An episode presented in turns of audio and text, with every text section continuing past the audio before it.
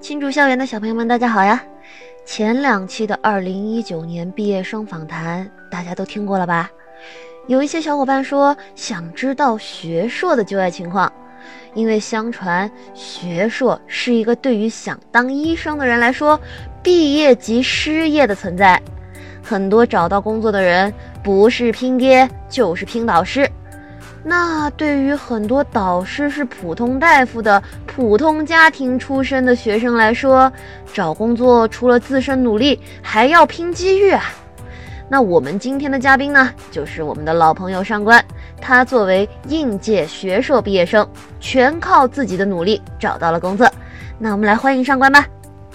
大家好，我是上官，毕业于山西中医药大学中医妇科学硕专业，重庆人，现在在重庆某个区的妇幼保健院中医科做门诊医生的工作，目前还在试用期。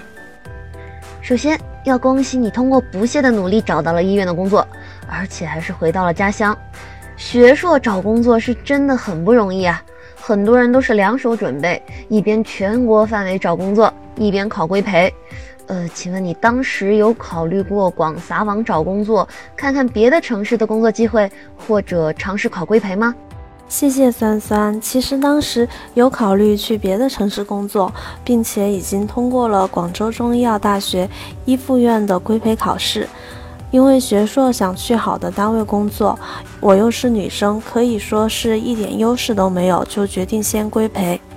但是女孩子嘛，不想在外面漂泊太久，还是想回家，并且有工作机会还是要好好珍惜的。而且对于很多人来说，找工作就只是找到一个可以接收自己的工作单位而已，不会想太多，并且那个时候也没有条件给你去想去选择。除了个别对自己定位特别清晰的人，比如想读博的、想搞科研的、想去大城市发展的，大部分人只有在进入工作单位的一段时间以后，才会对职业规划开始有一定的想法，比如几年之内考个什么证，或者工资达到什么水平，甚至是待遇如果一直上不去就跳槽去别的地方。所以我就想先工作吧。虽然之前有准备考博，失败以后还打算继续考，但是我并不很明确自己到底想成为一个什么样的人，去在一个怎么样的工作岗位上发光发热，实现人生价值。嗯，没错，我一直认为这是一份工作能够给人带来的，除了解决温饱之外更深层的意义。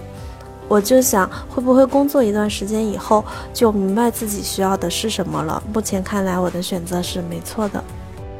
嗯，确实，你这个观点我很认同。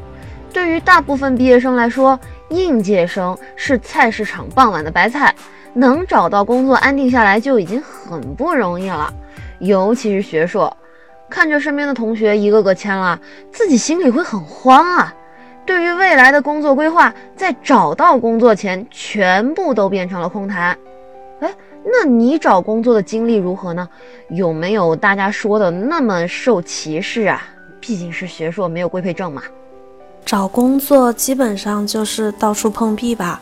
比如说去中医院的妇科，但是大家都知道妇科是手术科室，人家更倾向于要西医专业的研究生。然后是综合性的西医院，你就只能去他们的中医科，但是人家。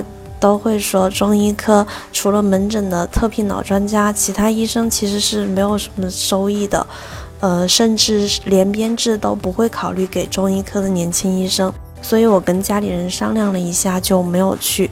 医生这边的求职各种不顺利，但是投给各个高校的简历倒是收到了面试邀请，其中还有我的本科母校福建中医药大学。并且有的学校特别希望我可以去，安家费给到了二十万，嗯，但是由于各种原因、各种不巧，比如说毕业答辩、毕业典礼这些事情都耽误了，用人单位当然也不会等我去面试，所以我就一家学校都没有去成，可能就是没有当教师的命吧。虽然一直认为自己很适合当老师。其实进高校是学硕一个很不错的出路，又有寒暑假，但是我真的是无缘了。然后投给医院的简历，给我回复的都特别少。嗯，毕竟我是学硕，医院很多医院都不会考虑要我。只有考规培是走完了整个流程，但是在体检的时候放弃了。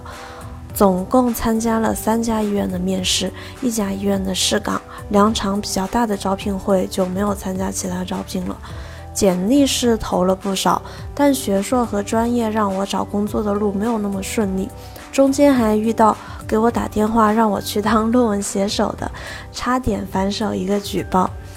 嗯，当然了，找工作这件事情也有很多人帮我，比如说同学帮忙投简历，亲戚帮忙问有没有合适的岗位，但最多的还是要靠自己，要自己去跑，自己去和医院谈。最后发现的规律就是，我的专业听起来很好找工作，其实很尴尬。小城市的综合性中医院妇科都要西医专业，大城市招中医妇科的门槛又都在博士。但是越大的城市越包容，也更有工作的机会。找到最后，发现给我回复的基本都是妇幼保健院的中医科，所以我现在的工作实际上是大浪淘沙淘出来的。首先离家近，其次专业符合，最后还没有夜班，就不会那么辛苦。哦，那还挺幸运的。妇幼保健院的中医科，那专业很对口啊。当时签下工作的时候有谈过待遇吗？根据你的学历，可以拿下什么样的职称和待遇呢？呃，因为其实硕士去这样的基层单位，医院应该很欢迎的。但是有一个大问题，规培的问题怎么解决呢？因为没有规培证，不好考主治啊。还有的话就是晋升空间会很窄。嗯，你有考虑过这些问题吗？而且你们有夜班的话，工作不算太累。日常的工作和休息时间大概是一个什么样的比例呢？作为一个第一次出来找工作的年轻人，实际上我不太好意思问待遇的事。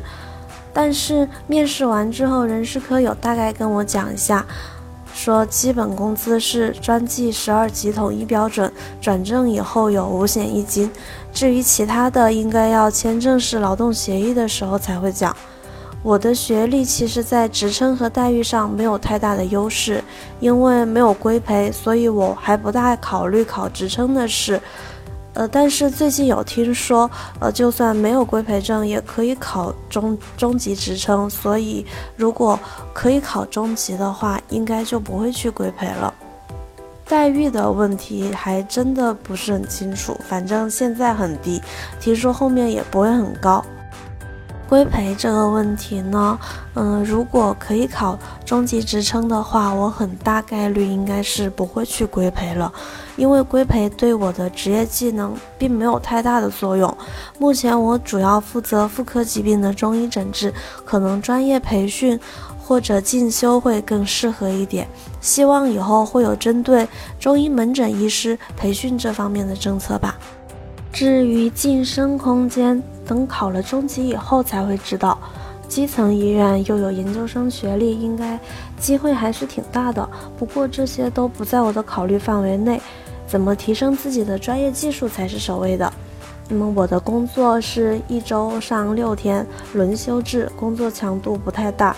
现在刚参加工作，其实比较珍惜上班的时间，希望可以多接触一些患者，积累经验。那和你同时入职的同事是什么样的水平呢？